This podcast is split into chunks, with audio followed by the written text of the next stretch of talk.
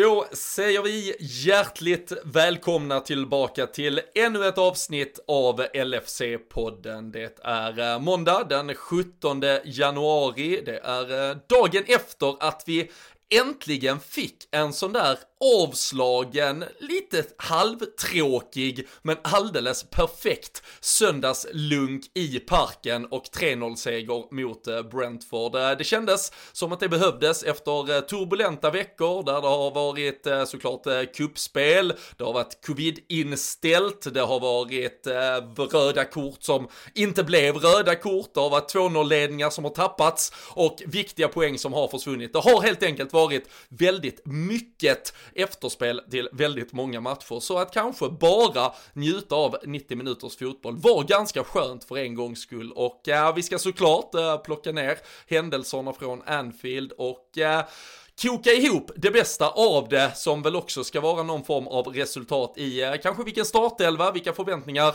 vi har till torsdagens returmatch i Carabao Cup semifinalspelet mot Arsenal också. Sen eh, kommer denna vecka att eh, bjuda på ett andra avsnitt. Vi hoppas ju såklart att det är ett avsnitt där vi tar ner den där semifinalen och blickar mot en final. Det kommer ju lite Premier League-spel däremellan och mycket mer där till såklart. Men eh, ett eh, reaktionsavsnitt i någon form kan ni förvänta er på fredag också. Så eh, vi blickar inte längre än den där Arsenal-matchen, åtminstone för stunden.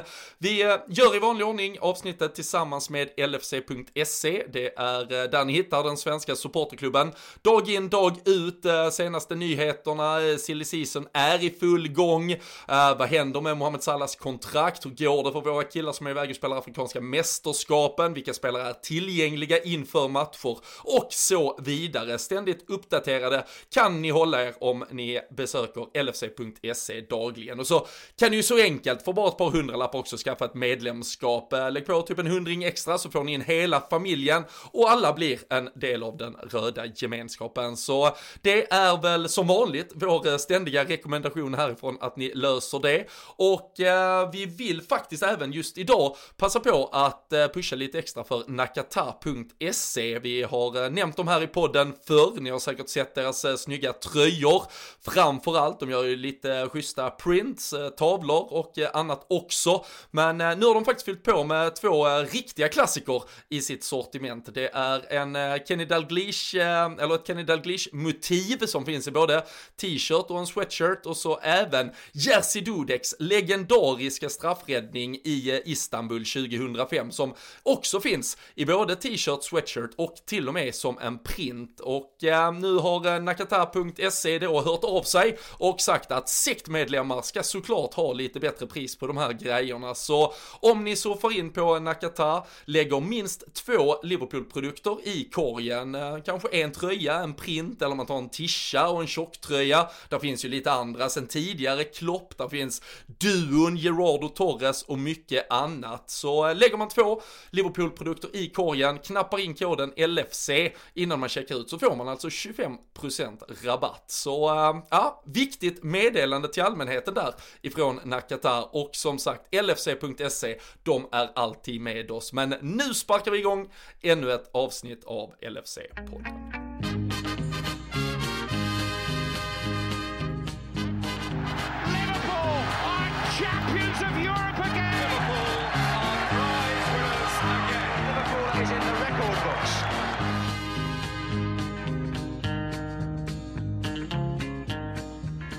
Den alltid lika upptagna Fredrik Eidefors. Gott nytt år på dig. Hur är läget? Alltid redo. Hur är det själv? Lite uttråkad nu för tiden. Är det sådär vi ska börja podden idag Fredrik? ja det måste vi nästan göra. Hoppas eh, alla förstod den referensen innan vi kommer in på vad det faktiskt handlar om. Men eh, vi tyckte det var passande nu i dessa tider för det är det är ju något vi har pratat om eh, några månader tänkte jag säga som vi, vi sa väl för några veckor sedan slash någon månad sedan. Vi hade väl en gissning på när det här skulle, vi kommer in på alldeles strax när det skulle vara färdigt men eh, det är det ju inte så att eh, därför får vi ta och skoja till det lite extra här idag. Ja, och eh, vi kommer till eh, anledningen och sammanhanget om, om någon nu mot förmodan har missat det. Men mest imponerande här var ändå när, när jag presenterade denna briljanta idé för dig. Och så, så det du ska säga Fredrik, det är alltid redo, hur är det själv? Och du säger, vänta lite, jag måste bara skriva ner det. Ja, det, det vill säga alltid redo, att jag behövde vara redo för att kunna få till det. Jag kan sitta och prata vad, fa vad fan som helst i en hel timme med dig mer eller mindre, men det här var jag tvungen att skriva ner. Det kände jag kan inte för, för liksom förstöra den här möjligheten nu som vi hade, så ja, jag hoppas eh, jag gjorde det med eh, eh lika, bra, ja, lika bra som jag hoppats.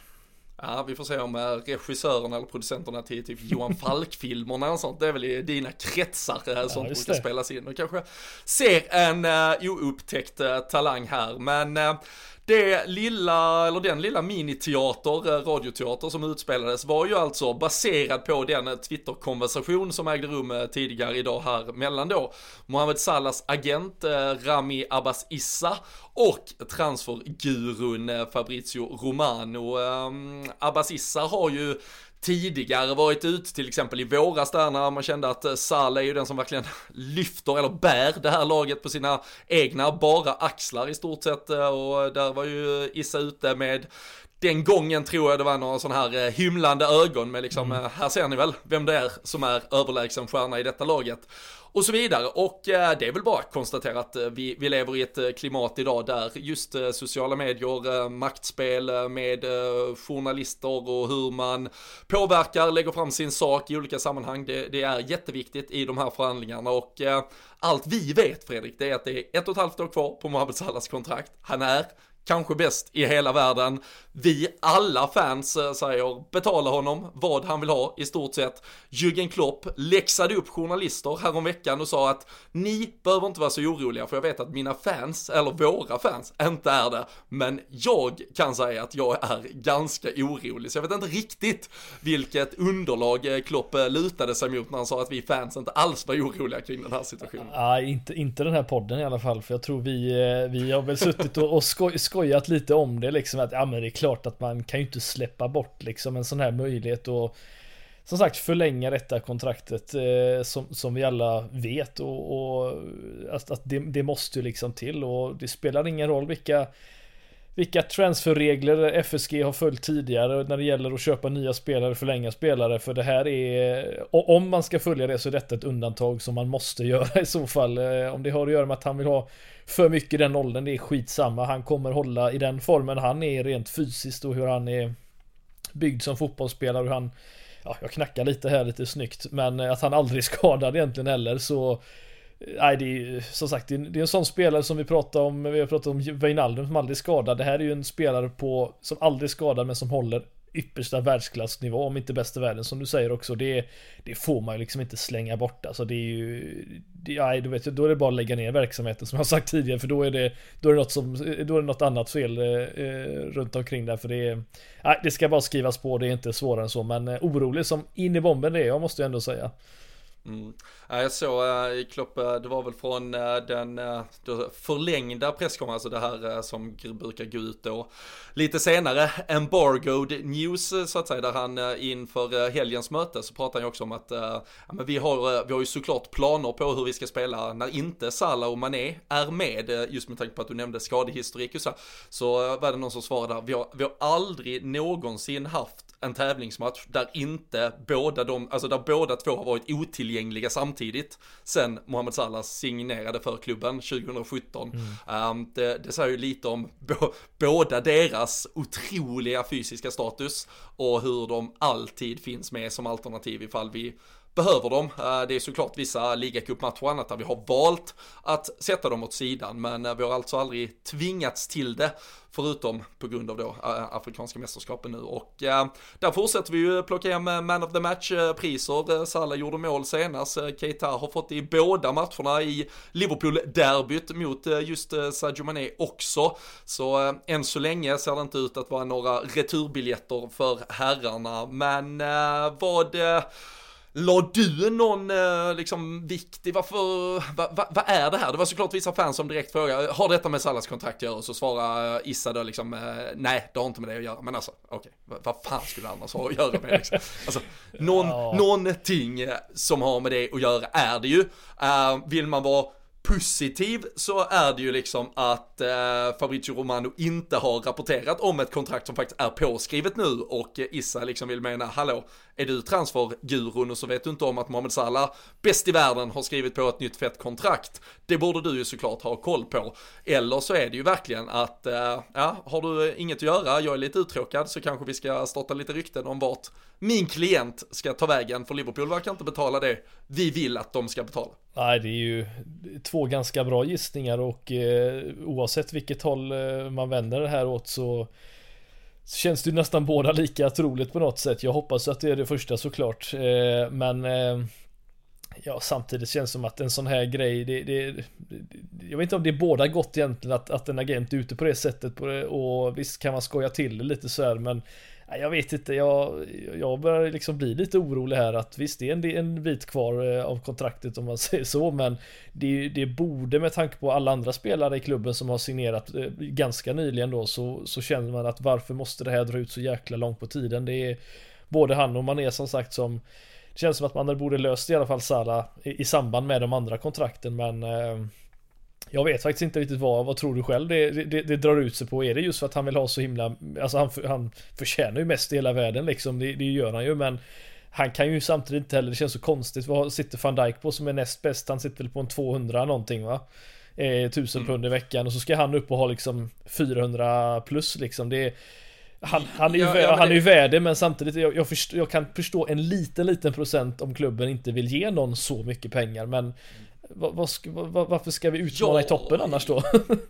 ja, och jag, jag är nog faktiskt lite, alltså om jag hade gått till mig själv och varit eh, Vigil van Dijk som, som uppenbarligen är en av världens bästa försvarare också och därmed också en av världens bästa fotbollsspelare och uppenbarligen tjänar det han tjänar på ett ganska nyskrivet kontrakt också, så han har uppenbarligen varit nöjd när han skrev det kontraktet. Mm. Om jag då har hängivit mig klubben på den summan eller till den summan över eh, fyra säsonger exempelvis, då vill jag ju hellre ha den summan i fyra år och spela fotboll med Mohamed Salah mm. än att spela med Divock Origi till exempel. för att bara generalisera detta. Ja. Sen att Mohamed Salah går till banken och får dubbelt så mycket som mig efteråt, det gör ju, alltså alternativet är ju inte att Salah inte får de här pengarna och så får någon annan dem istället, utan du kommer fortfarande få det du får. Det enda vi bestämmer oss här för det är att vi är i en once in a lifetime situation där vi uppenbarligen har lyckats tillsammans som klubb. Han har också jättemycket att tacka Liverpool för vilken utveckling han har fått. Men här sitter vi helt plötsligt på världens bästa spelare som troligtvis ska skriva ändå sitt sista feta fyraårskontrakt typ i karriären innan det är dags att varva ner rejält. Och om vi då har den möjligheten att göra det så tror jag att alla spelare i omklädningsrummet, oavsett vad de själv har i sitt lönekuvert, hellre ser att klubben betalar de pengarna som Mohamed Salah vill ha. Och det ryktas att han vill ha ungefär vad Kevin De Bruyne har i Manchester City. Och det är ju helt rimligt. Mm. Det är ju fullständigt rimligt. Och eh, vill vi konkurrera med den klubben så kan vi inte göra det på alla sätt och vis som de gör det, för de har fortfarande muskler som vi absolut aldrig kan jämställas med, men vi har kanske då vissa möjligheter till att åtminstone säkerställa att våra bästa spelare stannar och de eh, får vi inte slarva bort, känner jag i alla fall. Nej, men alltså vi, vi har ju samtidigt visat att vi med fortfarande höga medel men jämfört med City då begränsade med tanke på att vi kan inte ha en trupp där alla tjänar 100 000 pund i veckan. Det går liksom inte utan vi har ju ändå på något sätt fått ihop det med Klopp och, eller han har ju fått ihop det, inte vi, utan han har fått ihop det med sina gubbar att ändå kunna utmana, utmana om titeln, eh, vinnaren dessutom och, och Champions League den biten med spelare som inte tjänar lika mycket. Och det, så det går ju att göra det men vi behöver ju fortfarande behålla de här storstjärnorna, alltså utan Sala i 38 matcher i Premier League så är vi jag vet inte fan om vi är bättre än Manchester United liksom. Eh, jag tror inte vi, vi, vi kommer inte nå de, de poängen och de målen som han liksom bidrar med. Så att det, det är så viktigt att han, han får ju också andra spelare lyfta sig såklart. Vi, det får man ju inte glömma så att eh, Nej, jag håller med Nej. Han ska ju förtjäna ja. det mesta såklart. Det, det, måste han ha och eh, vi måste kunna konkurrera något och de pengarna måste ju finnas någonstans och kunna, kunna erbjuda med tanke på att vi inte har en så bred trupp som Chelsea och City och United exempelvis. Där många tjänar så mycket. Då måste vi kunna erbjuda de här lite mer, ja, stjärnspelarna lite mer än, än de andra helt enkelt. Ja. Så även att uh, James Pierce uh, hade en lång artikel idag om hur uh, Alex Oxlade Chamberlain eventuellt kommer att förtjäna ett nytt kontrakt också. Det är ju hela vår front fyra Fredrik då med Salah, Oxlade, Mané och Firmino vars kontrakt går ut 2023. Så uh, får komma ihåg att prata Oxlade. Jag vet att jag inte ska prata mer Oxlade men en helg som denna eller efter en helg som denna när jag var nya positiva Robin så, så kommer jag ändå tycka mig förtjäna rätten. Men Eh, nej, bara vi avslutar eh, Salah-segmentet eh, så sett, men som du sa där också, det är ju inte bara att Mohamed Salah är en av världens bästa fotbollsspelare, det är att han idag är så väldigt mycket av vårt system och han är ju den som får ut det bästa av till exempel en Trent Alexander-Arnold också. Och eh, han hittar och skapar luckor och lösningar som gör hela vårt anfallsspel till något helt annat. Så eh, Nej, ehm, upp med ehm, pengapåsen och ehm, vi får väl se. Det blir väl som vanligt eh, om det nu blir i detta fönstret på deadline day när vi sitter och eh, frossar och hoppas på kanske någon sista sån där halvspektakulär värvning så får vi ett eh, kontrakts, en kontraktsförlängning istället. Så, men denna gången kan jag faktiskt tänka mig att bara få det och vara jättenöjd och glad. Så det om det, vi får anledning att återkomma och eh, som vi började podden så är det ju bara att hålla sig uppdaterad på lfc.se eh, med det senaste som händer alltid så vet ni när eh, saker och ting kritas på. Men eh, det spelades eh, lite fotboll i söndags Fredrik, som sagt utan Mohamed Salah och övriga som är iväg på de afrikanska mästerskapen. Två förändringar i startelvan från eh, Arsenal-matchen som eh, väl alla konstaterade var ett eh, sömnpiller på alla sätt och vis. Eh, vi har ju faktiskt inte pratat ner den heller, vi kan ju försöka väva in allting lite i det. Eh, Takumi Minamino ut, James Milner ut, in kom både Curtis Jones och då nämnde här Oxlade Chamberlain.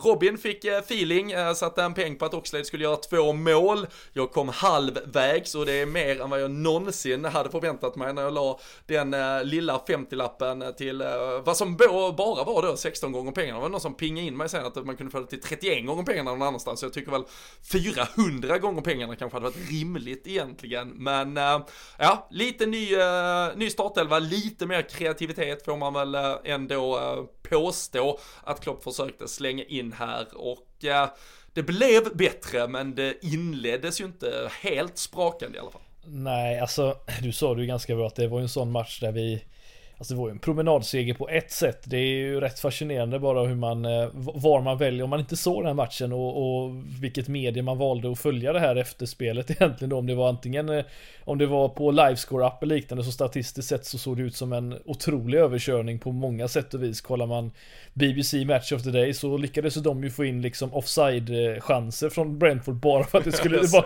bara för att det skulle se liksom lite spännande ut men Alltså de, det är ju en sån här match där vi, där vi egentligen sett tusen tusen gånger. Och jag var ju lite rädd på min Twitter som jag skrev att det här eh, tyvärr är alldeles för många gånger man hört någon säga liksom att ja men det är lugnt, det kommer komma. Men i många fall så kommer det där aldrig någonsin. Och det var det var ju lite så det såg ut. Och även om då Curtis Jones kom in och gav oss kreativitet som man slått se Henderson och Milner på ett mittfält tillsammans när man ska liksom ånga på så så gav det ju lite eh, kreativitet som du sa i alla fall. Och det även om det inte kanske gav resultat i första halvlek så, så ger det ändå en annan del av spelet när man har lite kreativitet som Jones kan komma med och eh, din favoritspelare Oxlade han eh, Ja, jag vet inte riktigt. Han, han sticker ju inte ut, men han gör ju mål och han eh, skadar sig. Så att det är ju Naby Keita liksom syndromet på något sätt han eh, drog på sig här, men eh, det är en, en, en, jobbig match som vi ska vara väldigt glada att vi fick in ett mål i första halvlek. För den, eh, det hade ju kunnat eh, dröja ganska länge innan någonting hade hänt i andra, tjänster som i alla fall.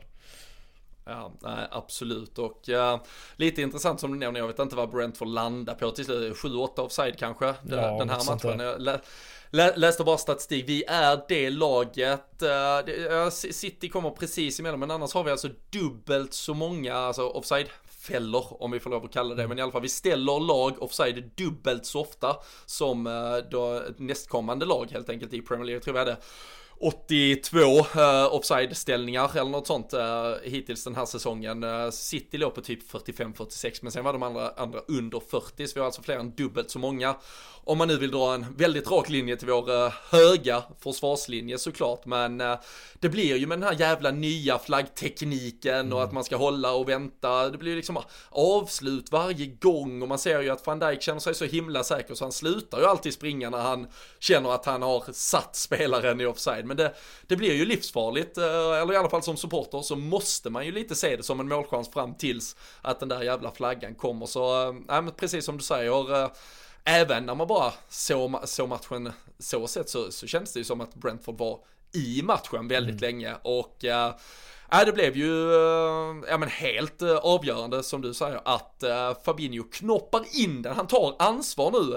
Han får väl ändå konstateras som en av de här, ja men tillsammans med van Dijk, Allison, Trent, alltså de här världsstjärnorna och det är ju någonstans ändå symptomatiskt att det är den typen av spelare som kliver fram. Han gör inte mål på 400 dagar, men sen gör han faktiskt tre mål på tre matcher när alla de här stjärnorna är bort, även om det var mot Shrewsbury och så vidare. Men det är ju jätteviktigt att sådana spelare kliver fram i sådana här lägen. Ja, vi, vi behöver ju allt vi, vi kan få egentligen och jag tycker ju att det är det är ju ganska uppenbart, nu vann vi visserligen den här matchen eh, utan, utan Thiago, så sätt som vi har pratat om att eh, vi har bara lyckats vinna när han och Fabinho spelar, men man, man, märker ju att när inte frontspelarna är där och till exempel Jota som, som missar några lägen också så behöver vi någon annan som steppar upp. Vi, vi har ju inte som, som City en Kevin De Bruyne som kan vara den länken på samma sätt däremellan och har vi det så är det ju inte tyvärr lika hög kvalitet då och då spelar ingen roll om det är en defensiv mittfältare eller en offensiv mittfältare. Vi behöver någon som steppar fram och han, han gjorde det ju här som sagt. Det är ju jättebra och eh,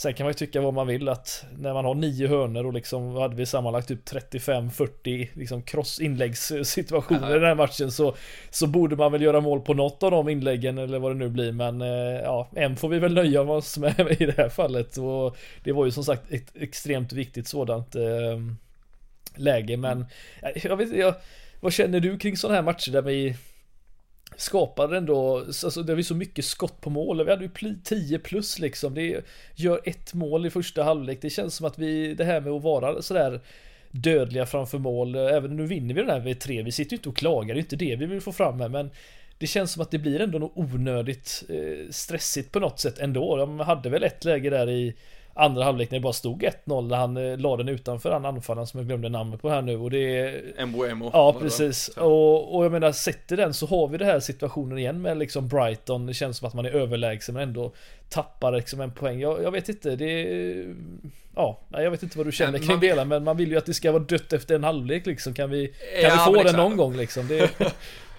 Alltså man vill ju, man vill ju att den nicken som Fabinho sätter dit, det är ju 2-0 istället. Ja, alltså den, den, ska dö, det ska ju ha kommit ett också i 22 minuten mm. av att vi har liksom tagit ja, tagit nytta av vårt eh, enorma spelövertag. Uh, vi, har, vi har ju bollen, men som du säger, mycket resulterar bara i, i hörnor som i sin tur resulterar i inspel på första stolpe som nickas bort gång på gång på gång. Och eller så slår vi tidiga inlägg eller, ja, eller inlägg som i alla fall mot ganska stillastående försvar i ett eh, Brentford som då står med sina tre fyrtorn framförallt där inne i sina tre mittbackar som, som nickar bort allt sånt. Uh, där gör ju Robertson det jävligt bra fram till Oxlades uh, mål istället mm. där han liksom sätter den mycket tidiga innan de har hunnit på rätt sida in i boxen för att stå på rätt håll och kunna försvara för felvända så försvarar den där mitttrion med Johnson eh, och Ajor och, och Pinnock till exempel. Alltså det, det, är ju inte, de är inte de eh, snabbaste och smidigaste mittbackarna på så sätt, men får de bara stå stilla och spela fotboll. Ehm, um, det var så, alltså, cirkulerar väl bilder på hur Ben White blev eh, matchens spelare på, mot Arsenal i eh, ja, 0-0 matchen mm. här senast och jag tror väl Andreas Christensen blev väl den när vi spelade 1-1 mot, uh, mot Chelsea inledningen på säsongen också mot ett 10 Chelsea så att säga där. Ja men är du mittback och bara får stå stilla mot bollar som kommer in och du ska bara skyffla iväg, alltså det är, ju mittbackars dröm egentligen. Alltså det är ju, där, där är de inte, det skiljer inte mer på en mittback som spelar Sunday League och Premier League liksom när de bara får stå och skeppa iväg bolljäveln. Det, det, det är ju något som har levt levt med dem i, mm. i all evighet under sin fotbollskarriär så att säga. Så äh, man måste ju, man måste ju utmana, utmana mycket mer och vi, vi kommer ju faktiskt inte, alltså spelmässigt, vi kommer ju inte runt på kanter, vi får inte till inspel. Tittar vi på målen så, ja till slut blir det en hörna, det blir ett tidigt inlägg och sen blir det att vi, ja men det är ju egentligen bara ett jättemisstag från Brentford där vi stjäl bollen, men det är ju inte så att vi spelar oss till ett mål. Vi spelar ju aldrig oss förbi Brentford riktigt, utan den spetsen finns inte riktigt med den typ av startelva som vi har till, tillgänglig just nu. Och vi såg ju även i till exempel omställningsspel att skärpan saknas, vi har inte, vi får inte samma fart på bollen, vi sätter inte ut den i samma ytor. För där är det är så mycket spetskvalitet som försvinner med Salah och Mané delvis också, men framförallt såklart Mohamed Salah. Så eh, Nej, Liverpool, vi måste hitta nya sätt att vinna matcher. Nu handlar det just bara om att, att vinna matcherna, ta oss till den här ligacupfinalen, vinna mot Crystal Palace om det så bara är med 1-0 i 93 på Selhurst Park här till helgen också, men uh, det, det, är något annat när vi saknar de här spelarna, det, det, kan vi ju konstatera i alla fall. Ja, alltså det är ju inte ofta vi hamnar i en situation då vi, som vi har pratat om också, där vi inte Sal eller Mané är med. Och det Eh, när afrikanska mästerskapen väl är så, så måste vi ju eh, och det, det är ju nu man önskar att det, det fanns lite mer kompetens där framme. Även om Jota har gjort det fantastiskt bra den här säsongen så, så är han ju inte fortfarande eller än så länge är han ju inte Mohamed Salah liksom farlig på det sättet och kan avgöra matcher helt och hållet på, e- på egen hand utan det, det, han har gjort det bra hittills men vi, vi saknar någonting extra. Firmino är ju inte den han en gång var eller för tre, tre fyra säsonger sedan. Det är ju det som är nackdelen men eh, att vi vinner den här matchen är ju jätteviktigt. Och nu kommer ju sådana matcher då vi Ja, på hemmaplan så kanske det funkar och, och, och, och trycka ner motståndarna på det här sättet även om vi inte gör det liksom aggressivt men ändå få med oss som du säger vissa situationer då vi kanske inte spelat oss till det åtminstone. Men du kan ju inte förlita dig på att de här 40 inläggen man slår att det, att det i slutändan går så jättebra om du har de här kortare spelarna i boxen. Du behöver ju ha lite tanke bakom det så Nej det är ja, vi får la se. Minamino kom ju in och han, eh, ja, han, han är ju duktig på att komma in och, och göra avtryck när han väl kommer in från bänken den säsongen verkar mm. det som. Så att eh, må han fortsätta med det tills eh, Divocken är tillbaka när han nu är det. För vi, eh, vi behöver ju lite alternativ här framme just nu. Det, det, så är det ju. Jag vet inte när slutar Afrikanska mästerskapen? Är det i Ja men det är alltså, jag tror det spelas väl eh, typ kvartsfinaler är nog nästa helg. Så det, ja, det fortsätter ju en bit in i, i februari, månadsskiftet här januari, mm. i alla fall. Um, där, där finns ju faktiskt, nu ser Egypten väl uh, ut att gå men Senegal är ju faktiskt i en situation där skulle de förlora mot Malawi, det ska de ju på pappret inte göra, men det ska också sägas att Senegal har faktiskt inte imponerat alls i de två första matcherna tycker jag. Um, då skulle de faktiskt uh, kunna, men det är dessutom någon jävla bästa trea som ska vidare och så här, så de, de kommer ju säkert eh, gå in och spela ett slutspel, men annars skulle de teoretiskt sett kunna åka ut på tisdag och eh, då skulle ju man kunna vända raka vägen hem. Men eh, vi ska nog inte hoppas på jättemycket. Men jag tycker så som det har sett ut från både Senegal och Egypten ska sägas så eh, kan det nog vara att eh, de ändå inte går jättelångt. Men eh, reservationen i det sammanhanget är väl att eh, det känns som att alla lag från det man har sett än så länge inte såg någon sån här sammanställning på där de jämförde EM, eh, Copa America, kanske till och med var VM, det var i alla fall tre eller fyra mm. andra turneringar med afrikanska mästerskap och just i antalet passningar per, alltså per match, eh, hur eh, mycket passningsprocenten, alltså det var, det var otrolig skillnad. Alltså Copa America och EM var absolut det eh, högsta. Mm, jag tror de hade 85%, 85% i typ passningssäkerhet och så här. Copa America bara någon procent lägre, men alltså jag tror vi var nere på 70% här i Afrikanska Har du kollat lite fotboll alltså, eller? Alltså, Nej men alltså målvakt, ja alltså målvaktsspel. Domarna då? Har sett, ja, nej. Jag tänkte alltså, han som dömde, helt... vilken match var det? Mali mot eh, Tunisien? Tunisien Mali var det väl. Ja, dra matchen i 85 och, Då, han, han, får ju John, han får ju John Moss att se ut som en, eh, en Colina liksom. Det är, eller tvärtom kanske. Ja, eh, nej, alltså det och, och så när det kommer ut liksom sen också bilder på att han har varit avstängd av förbundet för tre år sedan för liksom korruption och matchfixning. Man bara så hur kan jag bara tagit in honom igen här? Vad, vad hände liksom? Ja, nej, det, det, det, man kan säga att det är ju, det är ju en annan syn att se de här, alltså det finns ju nu, som sagt, det har ju varit ganska tråkigt och mållöst i många matcher, men det är ju en helt annan fotboll som ändå ibland kan vara jävligt rolig att kolla på, framförallt om det blir, ja men det, ibland liksom, det blir ju inte som du säger den här passningssäkerheten, utan det blir liksom spring och spark och det blir Ja, det, det hände ju mycket, jag vet inte, det var något mål jag såg här häromdagen, det var väl igår, det var en målvakt som skulle slänga sig och snabbt snubblade han och fick bollen i ansiktet och tappade, alltså det... Ja men alltså, såg du inte vem det var som uh, tog tillvara på den situationen och assisterade fram till målet efter att målvakten tappade? Ja, vilken var det? Det var ju Steven Carker som spelar Nej. för Sierra Leones landslag. Nej, var det det? Hans tredje landslag i karriären faktiskt. Det är otrolig resa bara att det. han var där. Ja, herregud. Jojamensan, ja, ja, såklart det, han är. Annars, ja, nej, ja, nej det, det, det är skillnad, det, det får vi väl ändå säga. Men eh, vi får hoppas att de kommer tillbaka eh, så tidigt som det, som det bara går. Det, det behövs. Ja. Ja, nej, vi eh, får uh, återkomma och se Algeriet där med Riyad Mahrez. Det, det, är klart att City ska få hem Riyad Mahrez också. Algeriet är förhandsfavoriter och så går de och förlorar mot Ekvatorialguinea. Man bara, nej, vad händer här? Ja. Men, uh, men, men, vi ser vem som kommer när de kommer. vi lär åtminstone ha trupp. Det är ju inte alla som har haft det. Vi själva hade ju inte det heller förra veckan, även om det var lite testkaos eller förrförra veckan. Men eh, Arsenal som då läxar upp eh, oss Fredrik om eh, hur fan det ska gå till och man får väl ställa upp ändå. Man har väl ungdomsverksamhet och fan och hans muster. De eh, ställde in mot eh, Tottenham i helgen. Eh, sen har de ändå idag senast skickat en ny spelare på lån. Totalt tror jag det är tre spelare de har skickat på tio dagar. Var på väg någon fjärde också läste jag nu. Sen är det lite afrikanska. Granit Xhaka var ju avstängd och så vidare. Men de påstod också i alla fall att väldigt många spelare har lite småskador. Eh, Bukayo Saka hade de lagt in på den listan. Smith Rowe fanns där sedan tidigare. Martin Ödegaard var ju out mot oss på grund av covid och återhämtar sig tills vidare. Så um, han får väl dels se om det blir match och dels hur uh, starkt lag Arsenal kommer med. Men det känns ju som att de kommer ha ganska många tillgängliga ändå när det väl är dags. Ja, annars får de väl göra som en, som en Leeds mot uh, West Ham som stod för en riktig jävla bragd med tanke på att deras deras bänk hade väl en snittålder på det 19 år eller någonting. De hade en 15-åring på bänken. Det, liksom... det, det hatade inte Erik Niva att förtydliga uh, när han satt uh, i studion istället för att vara på det där uh, derbyt i uh, norra London som han hade biljetter till. Exakt. Ja, nej, det, nej, vi får se om det How the tables have turned som man säger. Det är plötsligt så är det inte så jävla viktigt att spela matcher när man inte har alla tillgängliga. Men nej, jag hoppas såklart att den blir av. Vi behöver ju så snabbt som möjligt få revansch för den urusla prestationen vi hade här nu senast. Det är eh, fascinerande hur, hur ett topplag med eh, så mycket kvaliteter noterar dock att inte alla spelare som vi pratat om här nu var med och spelade. men att man kan spela mot ett lag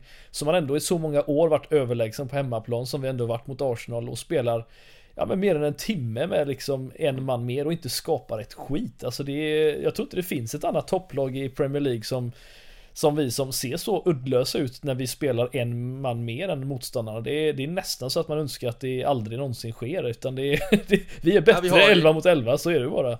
Ja, och nu, nu, nu får väl alla ursäkta som tycker att oh, varför pratar ni om det som var så otroligt länge sedan? Vi ska väl inte prata om matchen som sådan. Det här är ju ett fenomen som snarare ja, kan, kan packas ner till, till något som råder i klubben och något som är ett eh, problem övergripande. För jag tror det var sammanställningen var väl 263 minuter i spel 11 mot 10 och vi har gjort ett spelmål. Mm. Um, ett straffmål extra på det och sen gjorde vi ju mål på den straffen när Chelsea blev 10 man. Så det är väl lite sådär asterix på om det är mot 11 eller 10 man mm. när man eh, får straffen i, eh, i spel 11 mot 11. Men alltså det, det var ju, det var antagligen det värsta som, som kunde hända. Uh, Arsenal uh, spelar ju ändå ganska fredigt. De satte lite fart på bollen, det blev lite ja, men spel som böljade och där vet vi att vi även med den spelare, eller det spelarmaterial vi hade tillgängligt nu, det passar oss bättre mm. än att uh, stå stilla och stampa boll. Och framförallt när vi har satt upp matchplanen med att spela både James Milner och Jordan Henderson på planen och uh, när de istället ska agera bollkreatörer och uh, spelgenier så, eh, så blir det ju helt fel och eh, vi alla satt väl och var i, ja, men, i det närmsta i chock att, att båda de kommer ut till andra halvlek och jag var ju så Alltså när jag satt så, alltså hade du velat som tränare, jag förstår, så här, jag förstår allt det rationella i att du inte gör det, men hur jävla, alltså vilket jävla signalvärde hade det inte varit att, okej, okay, de har fått en utvisad efter 25 minuter, nu växlar vi upp, vi tar in Curtis Jones istället för James Milner, för nu är det en annan match, redan i 25, mm. bara liksom elda på, det koppat, nu jävlar går vi för segern, vilket läge vi har fått, nu kör vi. Och istället så bara låter vi ja men tidsglas, alltså det var som att vi bara vände på det och så satt vi och tittade på när sanden rann ut ur timglaset och eh, äh, det där är en av de, äh, en av de mest intetsägande prestationer eh, jag kan, jag kan minnas eh, som Liverpool-supporter tror jag. Ja, nej alltså det, det, det, var ju det som jag sa förut, det här med att det är lugnt, det kommer förr eller senare liksom. Och, och det är ju typexempel att nej, det, det gör inte det för att det finns inget, ingen ingenting som har bevisat att det ska komma någonting när, när de två spelar där tillsammans. Så att eh, i den här matchen som kommer här nu nästa gång exempelvis här mot Arsenal. När, ja, om det nu blir match, men vi utgår från att det blir det så, så måste det ju vara ett annat. Nu är det bortaplan visserligen så nu eh, kommer det bli en annan match men eh, nej, det är vi, vi, har lite att jobba på, det, det kan man ju säga. Så att det eh, finns eh, både mycket svagheter för att vara ett så stort lag ändå som vi är. Det finns eh, Hoppas Klopp har, har insett det och försöker hitta någon, någon lösning men eh, Keita kan ju inte stå för alla de prestationerna i borta i afrikanska mästerskapen. Vi behöver ju de här Men of the match nu, liksom, det är nu vi behöver de mittfältarna som, som, som ja, stiger fram och faktiskt eh, gör jobbet och hoppas att Curtis Jones kan vara en av dem nu för nu eh, vi behöver lite kreativitet som sagt. Det, det har vi saknat en hel del när Thiago är borta. Ja. Och ska man liksom, som sagt, alltså, man, man hoppas att något ska hända, att det kanske ändå ska komma en chans och det kanske ändå ska komma ett mål.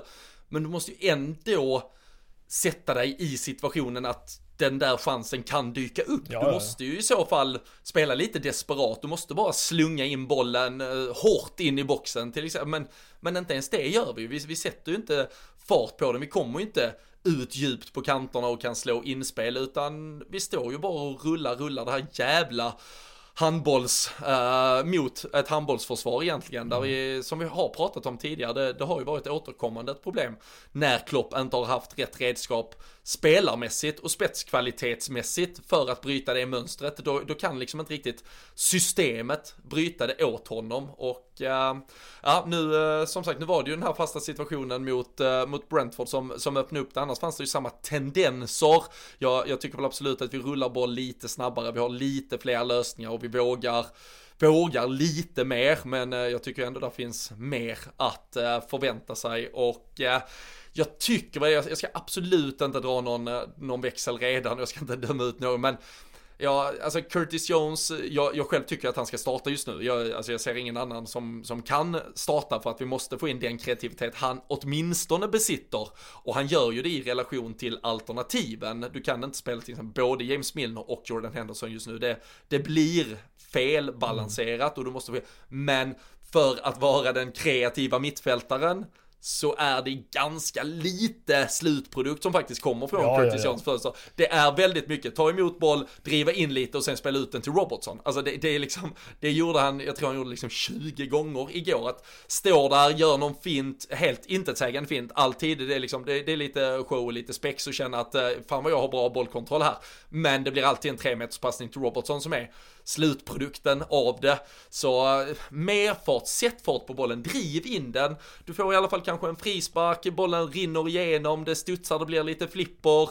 Det är alltså som situationen när till slut Jota skjuter i stolpe, bara, bara in med bollen runt straffpunkten så kom, det, där händer ju saker där, du kan åtminstone råka få chansen att göra mål. Så eh, nej, äh, jag, ja, och nu får man ju förvänta sig 11 mot 11 och det är Arsenal som har hemmaplan, fansen som kommer äh, såklart gasa på dem också till att spela fotboll så kommer det bli en helt annan typ av match. Men äh, intressant då om, om Klopp liksom också tror att det ska bli lite annan match. Så kanske han går tillbaka till Milner och Henderson ändå. Men äh, vi är hoppas det, väl inte det i alla fall. Är det där en Filip Coutinho hade gjort nytta eller? Ja men bra, jag, jag, kan inte. Jag kan inte Jag, jag är ledsen ja, att jag alltså, öppnade helt... den dörren. Ja men helt jävla ärligt, jag har suttit här i, äh, fan, man, man, insåg väl efter första våren redan att det skett sig i Barcelona. Redan på sommaren var det liksom rykten om att äh, fan, äh, de är skyldiga och så jävla mycket pengar. Så typ, ni kan ha tjänat en miljard, ni kan ha fått van Dijk och Alisson i stort sett, så kan ni få mm. tillbaka Coutinho gratis. För nu, nu är det skiter det sig redan här med Barcelonas ekonomi som har stått där på barrikaden och slitit för att Filip Coutinho ska fraktas hem igen. Men så sitter folket där ute, är skitförbannade fortfarande på honom honom för att han följde sin dröm.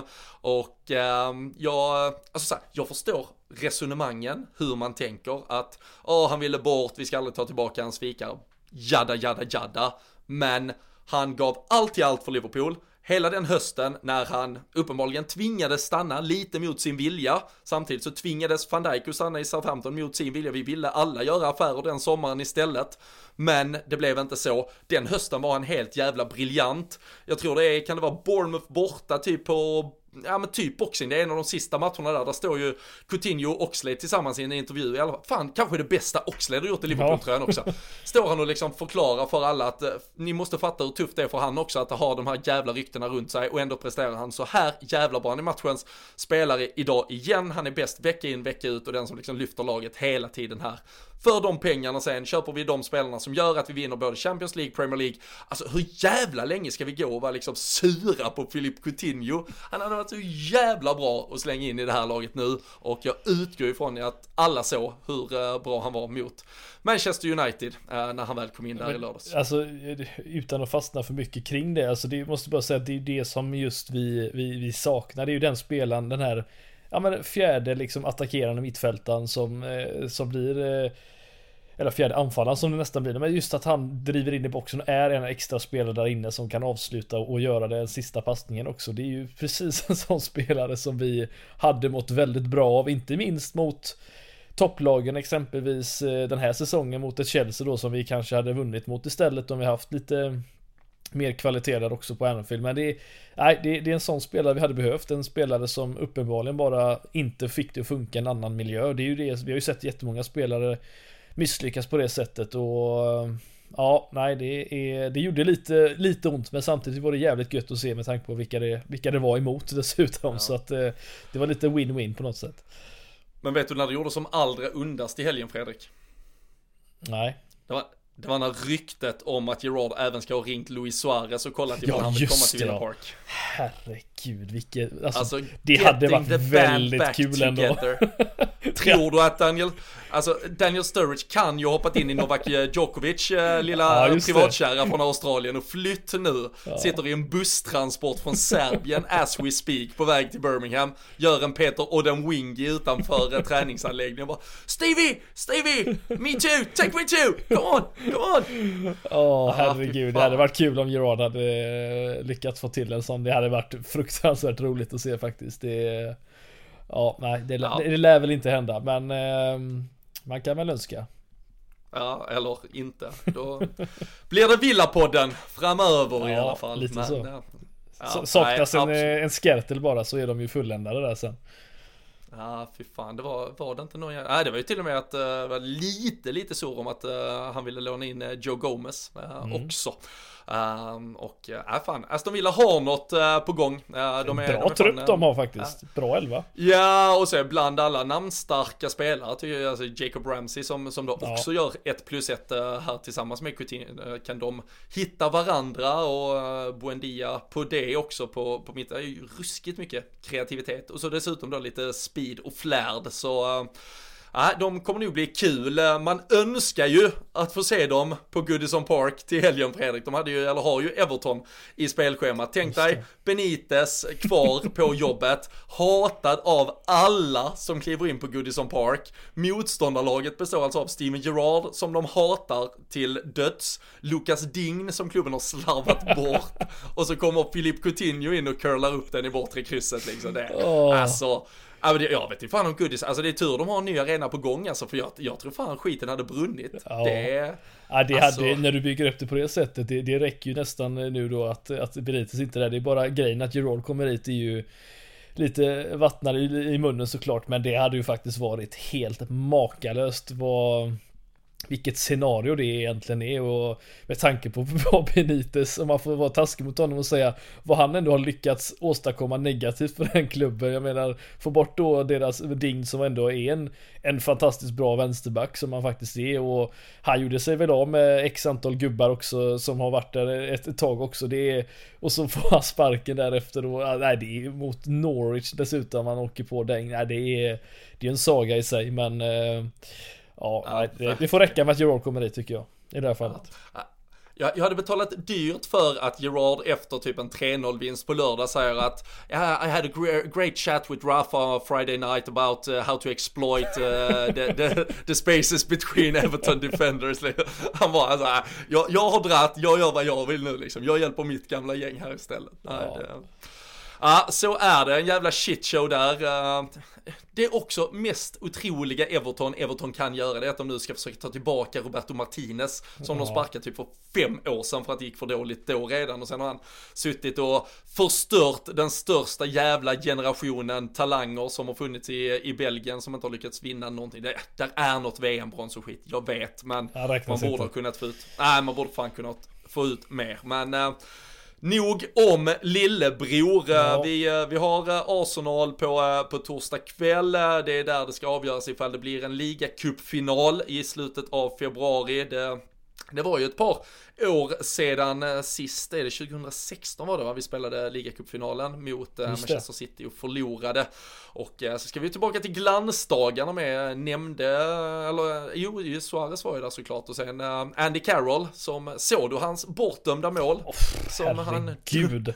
han... Alltså, det, först tänkte jag sen när jag såg det första målet, ja, nästa kan ju inte vara snyggare, men eh, jo, det var ganska mycket, ja. det var helt makalöst vilket mål han Eh, lyckas få till. Det sitter en, en i honom på något sätt. Det är på tal om eh, spelare som aldrig fick ut det, den potentialen som, Nej. som man. Och som, och, som var med, och som var med och vann ligacupen med ja, oss. Alltså det är ju eh, tioårsjubileum nu får vi ändå säga. Det, det, är ju det. Det blir ju visserligen i en potentiell final lite svårare motstånd än, än Cardiff som man fick eh, du, du, du, du, du tror inte, du tror inte att uh, Tuchel funderar på att ta in Anthony Gerard för att ersätta Ben Chilwell där på vänsterflanken? Nej, har jag rätt svårt att tro. Om, såvida inte ja. vi tar tillbaka Reina då. Men eh, ja. eh, nej, alltså det är som sagt, vad, vad tror vi inför för den här matchen? Om det, om det nu blir match som sagt så... Eh, ja, så, alltså, så har vi det, faktiskt blir... Palace till helgen också som sagt. Borde man tänka på det på något sätt?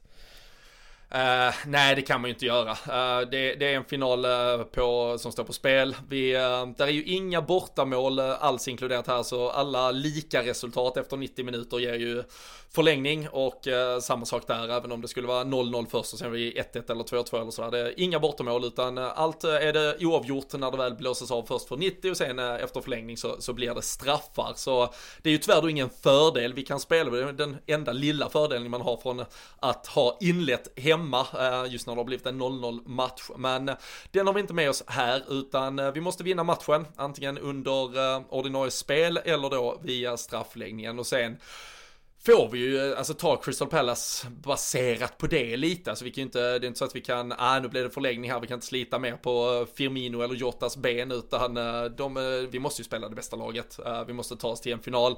Jag såg att media i England påstod att titelracet lever. Jag har sagt min sak i den frågan sedan tidigare och jag, jag tror inte riktigt gör det. Sen ska vi såklart försöka vinna varenda Premier League-match för att ifall Manchester City plötsligt går på en plump och ifall ifall vi sen slår dem på Etihad och så vidare så ska ju drömmen verkligen leva. Men eh, nu har vi chansen att gå till en final bästa möjliga laget måste vi ställa på planen. Frågan är väl då bara snarare, åtminstone från mittfält och framåt, vad som är det bästa laget. Eh, jag eh, utgick lite från att eh, kanske de flesta tycker att den elvan vi hade nu senast är bland det bästa. Oxlade diskvalificerar sig själv antagligen med tanke på den skadan han drog på sig. Vi får ju se omfattningen men jag kan inte tänka mig speciellt med hans historik så, så känns det ju som att han är out ett par veckor åtminstone.